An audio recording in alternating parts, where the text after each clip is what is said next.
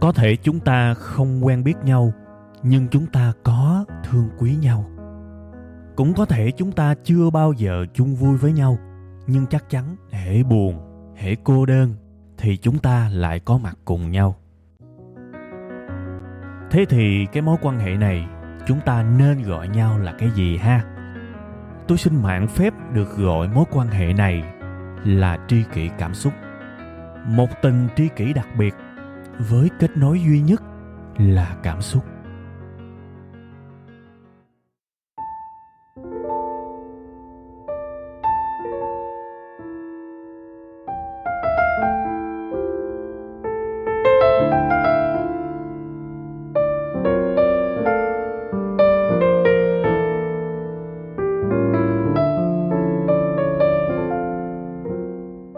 Rồi, vô vô vô, yeah yeah yeah. Xin mến chào, xin thân chào, xin kính chào tất cả quý vị và các bạn, đặc biệt là quý tri kỷ cảm xúc của tôi. Đây là chương trình của chúng ta, tri kỷ cảm xúc, và chương trình sẽ được phát sóng rất đều đặn hàng tuần.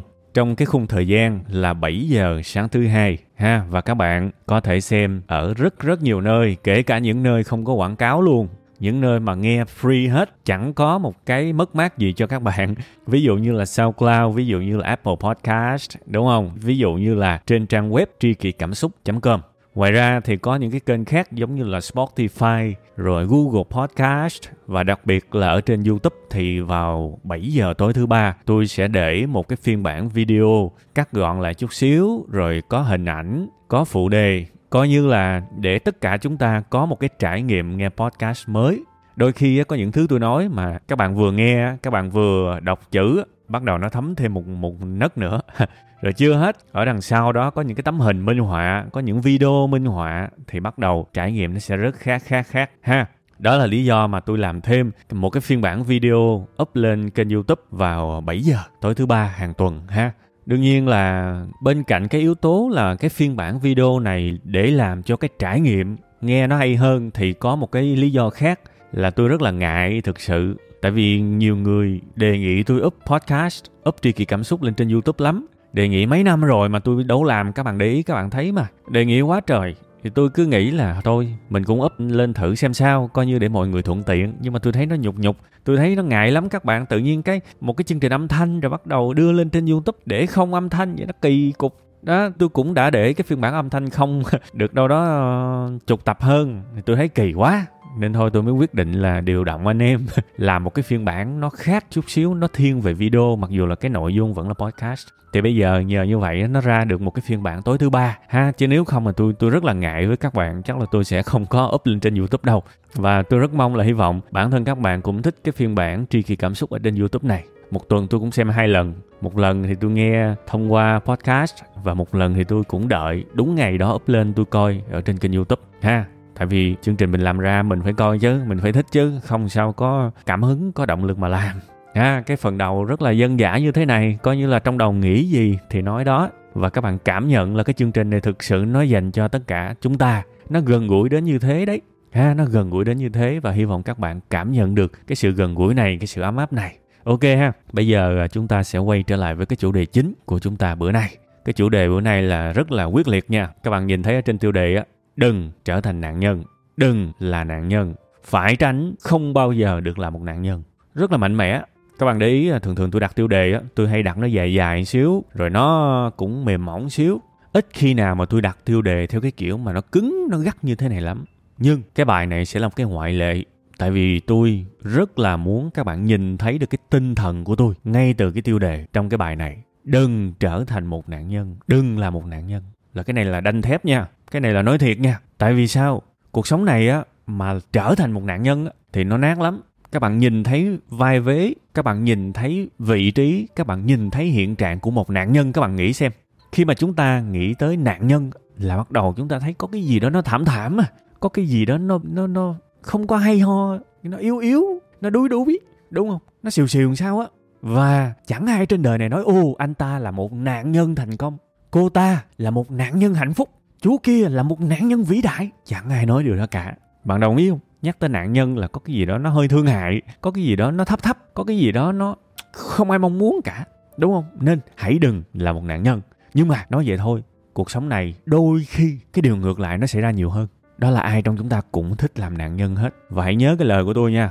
Hãy nhớ cái lời của tôi, vì tôi sẽ giải thích cho các bạn thấy tại sao rất nhiều người thích làm nạn nhân. Làm nạn nhân nó hấp dẫn lắm ha đó là phần 1 của chương trình ha. Nếu mà tạm chia chương trình này ra làm hai phần thì phần số 1 tôi sẽ giải thích tại sao là một nạn nhân rất hấp dẫn hấp dẫn vô cùng luôn. Và phần số 2 là làm cách nào để từ chối là một nạn nhân. Ha bây giờ dứt cái thứ nhất trước đi. Cái tập này tôi cũng báo trước các bạn là không có kịch bản. Lâu lâu tôi muốn cho mình một cái sự tự do. Giống như uh, các bạn biết là nhạc rap á, nó có một cái thể loại gọi là freestyle. Mà cái freestyle á, nó nuôi cái đam mê nhạc rap của nhiều rapper lắm nghĩa là nghĩ gì, bắn đó, nghĩ gì, rap đó. Và nhiều người giống như xuất thần vậy các bạn. Các bạn xem những cái video clip về freestyle ở trên YouTube, các bạn sẽ thấy rất là hay và nó nó ngẫu hứng vô cùng mà những cái bản phòng thu không bao giờ có được. Thì tôi cũng học được cái tinh thần từ những người rapper đó. Biết là mình vẫn làm có kịch bản, mình vẫn làm chỉnh chu, nhưng nó luôn phải có những phần trăm, những cái tập mà chúng ta sẽ làm một cách hoàn toàn ngẫu hứng để nuôi dạy cái sự ngẫu hứng nuôi dạy cái sự thỉnh thoảng xuất thần, nuôi dạy cái tính cảm xúc, cái tính con người. Chứ không phải là làm một cái con robot trong một cái chương trình tên là tri kỷ cảm xúc thì tôi chẳng bao giờ muốn làm. Ha, thế thì bây giờ quay trở lại phần số 1 tại sao trở thành một nạn nhân lại rất hấp dẫn? Tại vì lý do rất đơn giản các bạn. Tôi nghĩ trên đời này chỉ có duy nhất một cách để mình thất bại và mình không xấu hổ. Thậm chí còn được mọi người thương nữa.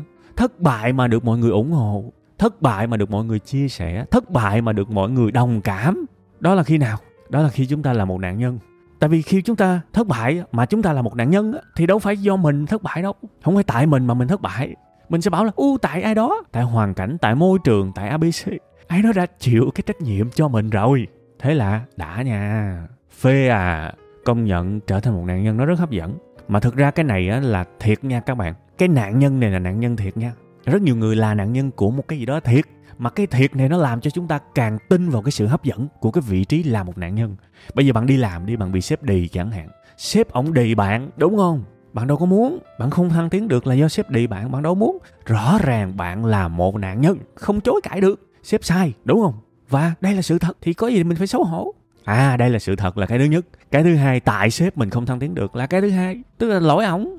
Thứ nhất là sự thật, thứ hai là lỗi của ổng thì nếu mà mình làm ở công ty này 5 năm mà mình chẳng lên chức mình cũng chả có gì phải xấu hổ. Tại quỷ sếp đó tại quỷ đó phải tại mình đâu đúng không? Tại nó. Ai đó hỏi ơi mày sao mày làm bao lâu không lên không thăng tiến gì hết? Ôi sếp hắc ám bạn nói đúng hết á. Tất cả những cái sự phẫn uất của bạn với người sếp đúng luôn á. Tôi mặc định trong tình huống này là sếp sai đi nhưng mà bạn quên một điều là một nạn nhân sướng thì sướng thật đấy. Đặc biệt khi ai đó hỏi mình mình giải thích và mình chỉ ra cái kẻ đã làm cho mình ra nông nổi như vậy thì mình nói rất là lưu loát á. Nhưng mà bạn nhớ giùm tôi một điều. Người đặt vị trí mình là một nạn nhân á, có tất cả mọi thứ, trừ thứ họ muốn. Hãy nhớ chuyện này nha. Cái câu này nó nó nhói lắm á. Cái người là một nạn nhân có tất cả mọi thứ, trừ thứ họ muốn. Họ sẽ được mọi người thông cảm, đúng không? Họ sẽ được mọi người đồng ý. Họ sẽ được những người giống như họ ngồi lại và chửi. Kẻ gây ra cái hiện trạng, tại sao làm 5 năm rồi không phát triển? Có tất nhưng chỉ có duy nhất thứ không có thôi. Là thứ mình muốn mới chết chứ. Đó là mình muốn lên chức và lên lương. Mình không có. Và nếu mà trong một cái khoảnh khắc mà mình thực sự thành thật mình có thực sự hạnh phúc không? Chà cái này căng ạ. À. tại vì các bạn biết là đặt mình là một nạn nhân á, thì đúng là mình đâu có sự chủ động nào đâu. Mình không có sự chủ động nào hết á. Cuộc chơi người ta quyết định hết á mình chỉ có những cái khoan khoái về tinh thần thôi, tại vì có ai đó để đổ lỗi. Mà dùng cái chữ đổ lỗi cũng không đúng nữa. Có ai đó chịu vai trò là vai phản diện trong cuộc sống của mình. Tất cả mọi thứ đều smooth hết, tất cả mọi thứ đều hợp lý hết. Chỉ có thứ mình cần không có thì đau đớn đấy. Ha, đau đớn đó đôi khi cái việc mà trở thành một nạn nhân nó là một cái sự khoái lạc tâm hồn tôi nói thiệt, khoái lạc tâm hồn, mình sẽ cảm thấy rất là ổn. Ít nhất là vẻ bề ngoài nha, mình sẽ cảm thấy rất là ổn với mọi người khi mình là một nạn nhân. Ha là một nạn nhân thì sướng. Ví dụ làm ăn thất bại, hỏi sao thất bại? Do tôi là nạn nhân của một cái thị trường sụp đổ. Do tôi là nạn nhân của cái thằng đối tác nó chơi tôi. Do tôi là nạn nhân của cái thời thế tôi không gặp thời. À chúng ta là nạn nhân của mọi thứ trên đời này luôn. Và nó quá hợp lý. Tại như thế tôi mới không thành công. Chứ mà chứ mà thuận lợi tôi thành công rồi. Nghe thấy êm tai không các bạn?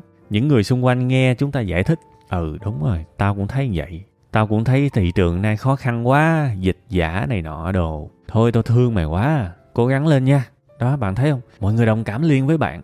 Nạn nhân thì sẽ được đồng cảm, nhưng cái thứ mình cần thì không có. Người kinh doanh sẽ muốn thành công, sẽ muốn bán được nhiều hàng, lại không có điều đó. Người đầu tư thì muốn có lời, lại không có điều đó. À tình yêu cũng vậy. Ở cái phần đầu này, các bạn cho phép tôi lấy nhiều nhiều ví dụ xíu ha. Tình yêu cũng vậy. Tại sao chia tay? Tại sao giận nhau? Tại anh làm tôi như vậy anh đối xử không tốt với tôi nên tôi mới xấu xí như vậy nên tôi mới cọc cằn như vậy. Tôi là nạn nhân của anh. Thề luôn. Tại anh mà tôi phải như thế. À hình như có một bài hát giống giống vậy đúng không? Tại anh mà tôi phải như thế. Tại anh hết á. Thì ok đồng ý. Đem câu chuyện này đi kể với bạn bè. Tại thằng bồ tao nên tao mới vậy. Bạn bè mình nó gật đầu ủng hộ. Đúng tao thấy thằng đó tao nghi rồi. Mặt gian vải ví dụ vậy. Tất cả mọi người vỗ tay. Đúng đúng đúng đúng. Mày đúng bộ mày sai. Đúng luôn. Nhưng một lần nữa lặp lại cái câu này. Một nạn nhân á thì cái gì cũng có trừ thứ mình muốn. Thế bạn lao vào cái tình yêu này vì điều gì? Chẳng phải là bạn mong chờ một tình yêu đẹp à? Bạn có nó không? Ô, bạn không có. Và bạn biết là mình đúng trong tình huống này á. Người kia sai, bạn là nạn nhân đấy, họ là thủ phạm á. Nhưng mà bạn vẫn không happy. Thứ bạn cần vẫn không có.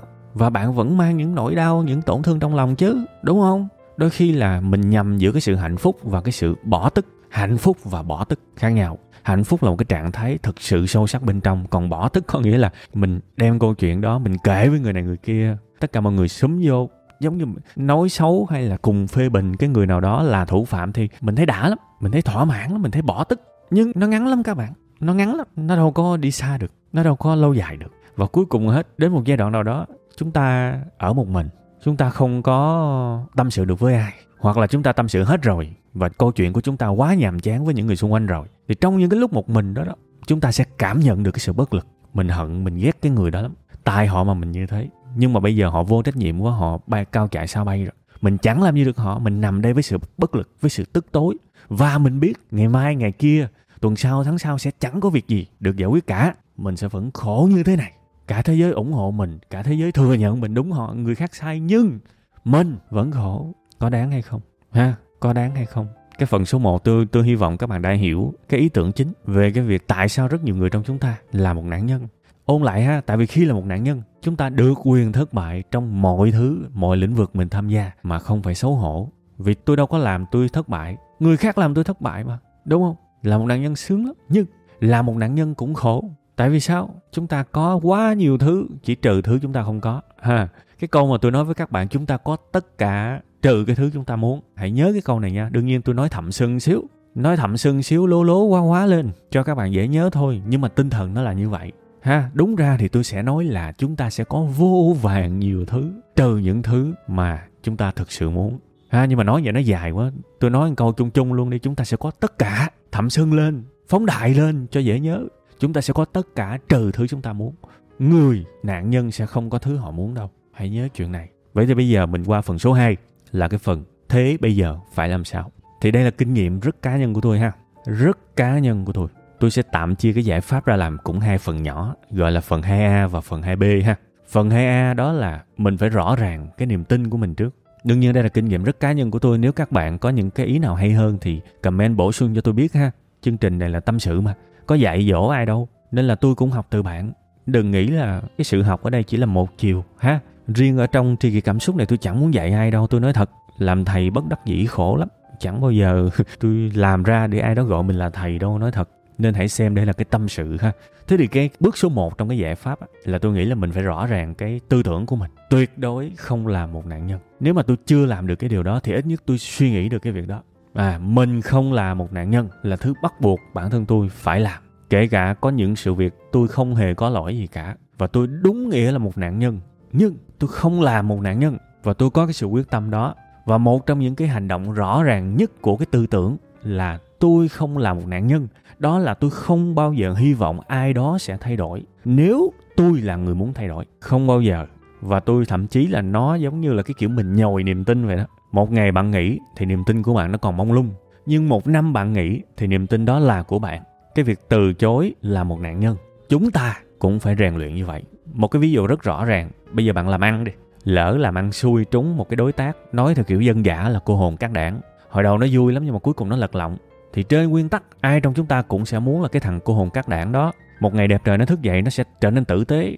Nó quay trở lại, nó nó nói với mình là, anh ơi, em xin lỗi nha mấy. Được rồi, em chơi xấu anh quá, tự nhiên về em thấy ái nái quá nên bây giờ em sẽ đối xử tốt với anh, chơi công bằng lại với anh. Ai trong chúng ta cũng muốn điều đó. Nhưng, quên đi, quên giùm. Không có ha? Không bao giờ được chơi bị động như vậy. Không bao giờ được đặt hạnh phúc của mình dựa vào sự thay đổi của người khác. Thực ra đặt cũng được đó, nhưng mà tại sao lại phải đặt hạnh phúc của mình vào sự thay đổi của người khác? Tại sao phải đặt vào một cái game mà 95% chúng ta sẽ không được tội nguyện?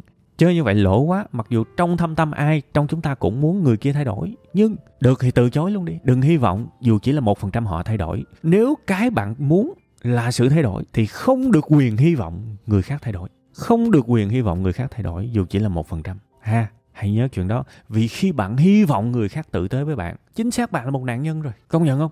Trong một cái game mà mọi người, mọi sự quyết định là từ người khác, thì bạn là nạn nhân gì nữa? Bạn chẳng có sự chủ động nào cả. Bạn là nạn nhân xua luôn. Vậy thì phải, ít nhất là về mặt đầu óc á, phải chống lại cái khuynh hướng đó. Tôi từ chối là một nạn nhân. Phải rõ ràng cái điều đó ngay từ đầu. Rõ ràng xong mình qua được cái thứ hai. Cái thứ hai là nhận trách nhiệm. Chà, cái chỗ này cái chỗ này, nó tức muốn muốn ta gọi là muốn trào máu họng. Nó tức muốn sôi máu. Tại sao chúng ta lại phải nhận trách nhiệm trong khi đó là lỗi của người khác? À tức không? Tức. Muốn làm không? Không. Tôi cũng như các bạn thôi, mà các bạn ơi, chẳng ai trong chúng ta muốn nhận trách nhiệm khi đó là lỗi của người khác cả. Nhưng mà hãy hiểu cái điều này. Cái trách nhiệm ở đây không phải là trách nhiệm về cái sai của người khác, mà là trách nhiệm về sự hạnh phúc của chính mình phải phân định thật rõ cái này. Nếu không thì không có động lực để nhận trách nhiệm đâu. Hãy suy nghĩ về cái việc chúng ta cứ nằm dài ở đó, oán hờn, ủ ê, ủ dột về những sai lầm, những lỗi lầm của người khác gây ra cho mình. Thì có được cái gì hay không?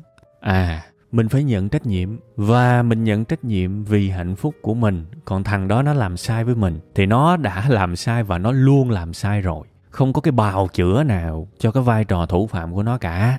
Đồng ý. Nhưng dừng lại ở đó bước qua một trang mới. Tôi có trách nhiệm với cuộc đời của mình. Và bây giờ tôi sẽ phải suy nghĩ tôi nên làm điều gì để đời mình tốt hơn. Và sau đó tôi làm để tiến lên. Câu chuyện là như thế.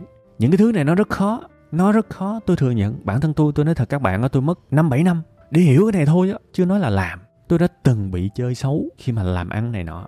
Nhiều, tôi đã từng dính những cái cú mà gọi là đau trend. Nhiều, đủ thứ hết. Nhưng mà bây giờ mình than thân trách phận. Mỗi ngày mình giống như một quan tòa mình tìm ra hết thủ phạm này tới thủ phạm khác. Cũng được, cũng sướng đó. Thấy cũng thỏa mãn đó.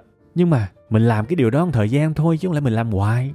Cuối cùng hết, mình cũng phải quay trở lại chịu trách nhiệm với cuộc đời của mình chứ. Mình phải có nhiệm vụ làm điều a, điều b, điều c để giúp mình chứ. Chứ không là để mãi? Để mãi thì cuối cùng hết cái thủ phạm phải gọi là độc ác nhất là chính mình. Nên bây giờ giải pháp thực ra rất khó các bạn. Cái bài này chỉ là một cái hạt giống thôi. Còn cái việc mà các bạn có trồng nó nuôi nó, dưỡng nó, trở thành một cái cây cổ thụ được hay không á, thì đó còn là ý chí của các bạn nữa.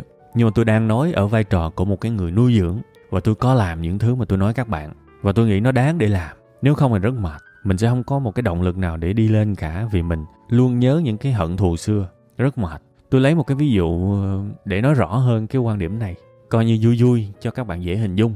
Thí dụ bây giờ một đứa trẻ đi học mà nó bị ăn hiếp đi cứ ra chơi là nó bị mấy đứa trẻ khác ăn hiếp. Thì các bạn thấy là rõ ràng đây là một nạn nhân và là một cái nạn nhân hợp lý.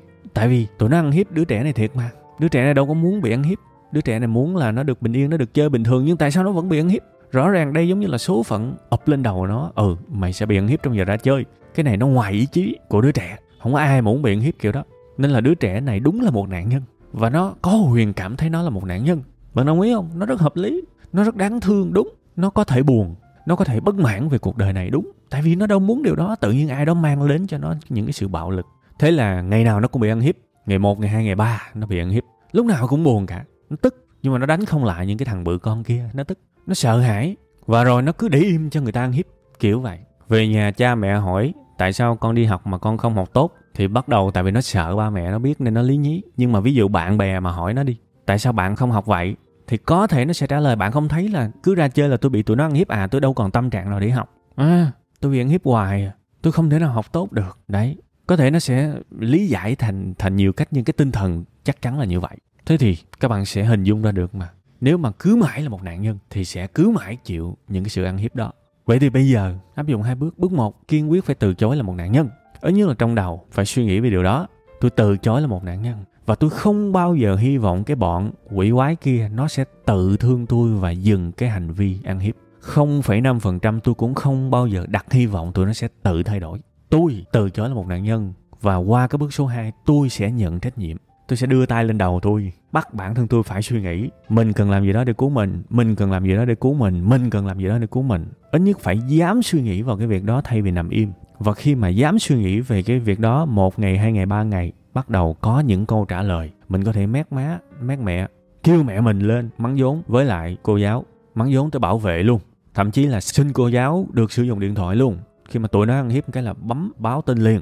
Đấy, nhờ một một cái cơ quan quyền lực hơn cái tụi học sinh đầu gấu kia để bảo vệ mình. Đó là một option. À hoặc là đi ra chơi. Chỉ đi tới những cái nơi đông người thôi, không lui những cái khu giống như toilet này nọ, những cái chỗ vắng vẻ để bị tụi nó ăn hiếp tiếp. Đấy, hoặc thậm chí là chuyển trường, chuyển lớp tại sao không? Sẽ có rất nhiều cách để mình không là một nạn nhân vì sự tốt đẹp cuộc sống của mình. Rất nhiều. Thì các bạn thấy một cái ví dụ nhỏ như vậy đấy. Ví dụ rất nhỏ như vậy. Nhưng mà nó nói lên rất rõ hai bước của cái giải pháp. Một là phải từ chối và không được quyền đặt niềm tin là người khác sẽ tự thay đổi vì mình. Kể cả một phần trăm. Quên đi. Và thứ hai, nhận trách nhiệm. Nhận trách nhiệm thông qua những hành động và phải đi tìm những hành động có lợi cho cuộc đời của mình. Đó mới là một người chủ động đó mới là một cái người từ chối là một nạn nhân bằng mọi giá. Và lúc này một cái kết quả nó ngược lại xíu. Anh sẽ không có nhiều thứ, trừ cái thứ anh muốn. Anh sẽ phải đối mặt với sự khó chịu. Anh sẽ phải căng não lên suy nghĩ. Anh sẽ phải dũng cảm với những xung đột. Nhưng cuối cùng hết anh có thứ anh muốn. Nó ngược ngạo vậy đó. Nó ngược ngạo vậy đó các bạn, ha. Hoặc là tôi lấy thêm một cái ví dụ nữa. Ví dụ bạn là nhà đầu tư. Mà xui á, bạn đầu tư mà bạn rớt vào cái downtrend tức là cái lúc mà thị trường nó đi xuống thì rất có thể bạn sẽ xem đó là một cái sự bao biện, xem đó là một cái cớ để đổ lỗi. Ai đó hỏi bạn, ê, mày đầu tư ăn hay thua? Thì bạn sẽ trả lời là thua, mày ơi. Nói chung là downtrend mà thị trường đi xuống mà ai bỏng lỗ, nói vậy. Thì thực ra cái ý của cái câu đó đó là tao là nạn nhân của cái thị trường này thôi, mày ơi. Nhưng mà lại phải quay trở lại với lại cái luận điểm ban đầu, một cái luận điểm phóng đại xíu, nhưng mà cái tinh thần nó là như vậy. Bạn có tất cả trừ thứ bạn muốn. tóm lại bạn vào cái thị trường này để làm gì? Để có lời. Bây giờ bạn lỗ là coi như là xong rồi. Bạn lỗ là thất bại đấy. Thế thì bây giờ bạn có tất cả sự đồng cảm, sự thương cảm, sự hợp lý, sự thoải mái từ những người xung quanh, nhưng bạn lỗ thì cái đó là hỏng, đúng không? Thế thì bắt đầu phải suy nghĩ về cái việc giải pháp bước một, kiên quyết từ chối là một nạn nhân. Tôi không phải là một nạn nhân và tôi phải tin là tôi có thể kiếm được lợi nhuận trong cái thị trường này nhờ vào kiến thức nhờ vào kinh nghiệm, nhờ vào sức lao động của tôi tôi vẫn có thể kiếm được tiền trong downtrend trong thị trường đi xuống. Và bắt đầu, qua bước số 2 nhận trách nhiệm. Bây giờ tôi nên làm gì đây để kiếm được lợi nhuận trong cái thị trường đi xuống này? Liệu tôi có dám đánh short hay không? Bán khống đấy. Các bạn phải nhớ nha, tôi không có đề nghị các bạn chơi những cái trò phái sinh trong cái này nha. Tôi chỉ đang nói về những kịch bản mà một người cần phải có để có thể thành công thay vì đổ lỗi. Đôi khi mình phải check lại cái trình độ của mình. Mình đã chắc chắn nó downtrend hay chưa? Học ở đâu để biết nó downtrend ha, làm sao để kiếm được tiền khi thị trường đi xuống? Đâu là một số con hàng bay ngược dòng vẫn có thể tăng được trong cái thời điểm này? Sắp tới vĩ mô như thế nào và mình đón dòng tiền như thế nào? Rất rất rất nhiều cách. Nó là câu chuyện về trình độ. Thay vì đi kiếm một cái lý do nào đó để hợp lý hóa cái thất bại của mình, hãy hướng cái đầu của mình về thành công. Hãy hướng cái đầu của mình về một giải pháp để mình có thể thấy được những thứ mà người khác không thấy. Đó mới là một người đáng ngưỡng mộ một cái người kiên quyết từ chối là nạn nhân của tình huống. Bạn hiểu ý tôi không? Đôi khi cái ý chí của mình nó quyết định rất nhiều thứ. Tại vì khi mà bạn đầu hàng rồi, có nghĩa là vĩnh viễn bạn không thắng. Bạn không đầu hàng chưa chắc bạn thắng, đúng không? Bạn không đầu hàng vẫn có xác suất bạn thua. Nhưng mà bạn đầu hàng, bạn đầu hàng thì đâu còn đường nào bạn thắng. Giống như bây giờ bạn chạy một cái cuộc đua điền kinh, bạn chạy với cái thằng kia, thằng đó chắc chắn là cao thủ rồi. Chưa chạy bạn biết chắc chắn nó thắng thì bạn còn động lực đâu bạn chạy nhưng mà nếu trong đầu bạn nghĩ là mình sẽ sống mái tới đâu tới nhưng mà mình không bỏ cuộc thì chưa chắc là bạn thắng. Nhưng ít ra bạn vẫn còn hy vọng để thắng. Chứ bạn đầu hàng chắc chắn bạn thua. Bạn hiểu ý tôi không? Thực sự nói thật với các bạn cái, cái tâm trạng của tôi á, đến cái thời điểm này á, là nó rất là mông lung. Tại vì tôi nghĩ là cái bài này rất khó ứng dụng. Bản thân tôi năm bảy năm để mà nhận ra thì làm sao mà cái podcast hai mươi mấy phút có thể giúp các bạn hành động được. Nên thôi chúng ta tất cả chúng ta đều kéo kỳ vọng xuống ha đây là một hạt giống thôi. Và các bạn sẽ cần ngẫm nghĩ thấm nó nhiều lần. Có thể bây giờ các bạn nghe nó khác. Năm sau các bạn nghe lại y cái tập này, có thể các bạn sẽ vỡ ra được cái thứ gì đó mới. Thôi chúng ta cứ kiên nhẫn với nhau. Ha, cuối cái bài này tôi lấy thêm cái ví dụ nữa đi. Từ một cầu thủ mà tôi rất ngưỡng mộ. Các bạn biết là đỗ hùng dũng cầu thủ của đội tuyển quốc gia việt nam đấy. Thì em này là mới rất gần đây thôi, chứ chẳng phải là xa gì. Em đá trong một trận đấu và gặp một cái tai nạn mà chân bị gãy luôn thì các bạn thấy là gọi là tai nạn mà, đâu ai muốn các bạn. Bị một cái chấn thương rất nặng và ai cũng sợ là bỏ dở sự sự nghiệp. Thì tôi nghĩ như người thông thường sẽ luôn oán trách cái thủ phạm gây ra cái chấn thương nặng đó. Không tha thứ được cho cái người gây ra tổn thương cho mình, không bỏ qua được. Tôi đang yên, đang lành đang lành lặn, đang đỉnh cao. Anh dứt tôi một cái, tôi phải nằm viện, từng bước chân tập tễnh tức chứ, nhưng mà đâu có thay đổi được gì đâu. Nếu mà cứ mãi là một nạn nhân thì sẽ mãi là một nạn nhân và sức mạnh không đứng về nạn nhân. Thì tôi nghĩ là cái ý chí của bạn Đỗ Hùng Dũng quá mạnh luôn. Bản thân tôi ngưỡng mộ lắm. Tôi nói thật, trước đây tôi chỉ thích cầu thủ này thôi. Nhưng mà sau cái đợt đó tôi thực sự ngưỡng mộ bạn đó. Và bạn quyết tâm hồi phục, luyện tập, nhận những trách nhiệm mà mình cần làm đấy. Kiên quyết từ chối là một nạn nhân và nhận những trách nhiệm mới để làm cho đời mình tốt hơn. Thì các bạn đã thấy là Đỗ Hùng Dũng bây giờ quay trở lại là đội trưởng của đội tuyển Việt Nam và đang tỏa sáng ít nhất là thời điểm tôi thu cái tập này. Thực sự quá tuyệt vời các bạn. Quá tuyệt vời. Tôi nghĩ đó là một cái bài học mà ai trong chúng ta cũng nên học. Một bài học trước mắt luôn đấy. Rất thực tế và rất gần gũi mà ai trong chúng ta cũng có thể dễ dàng nhìn thấy. Ha thôi cái bài kỳ này thì uh, nãy giờ nói cũng tương đối nhiều rồi. Thường thường các bạn để ý là những cái tập mà không có kịch bản cảm xúc nó nó nhiều lắm. Cứ nói mãi không muốn dừng thiệt. Nhưng mà thôi cũng may là có cái đồng hồ nó báo mình. Cũng nói nhiều quá rồi. Cuối cùng hết thì cái tập này kết lại tôi rất cảm ơn rất biết ơn các bạn đã ngồi và lắng nghe cùng tôi ha. Đôi khi tôi ngồi tôi nghe cái tập này và tôi tưởng tượng đúng cái giờ đó có cả trăm cả ngàn người đang cùng nghe cùng cười cùng xúc cảm với mình. Tự nhiên nó hạnh phúc vô bờ các bạn. Không biết các bạn có cảm nhận được như vậy không? Thôi bây giờ thì tạm bye bye nhau ha. À, xin uh, hẹn gặp lại các bạn vào tuần sau nha. Cũng vẫn là 7 giờ sáng thứ hai tại tri kỳ cảm xúc com.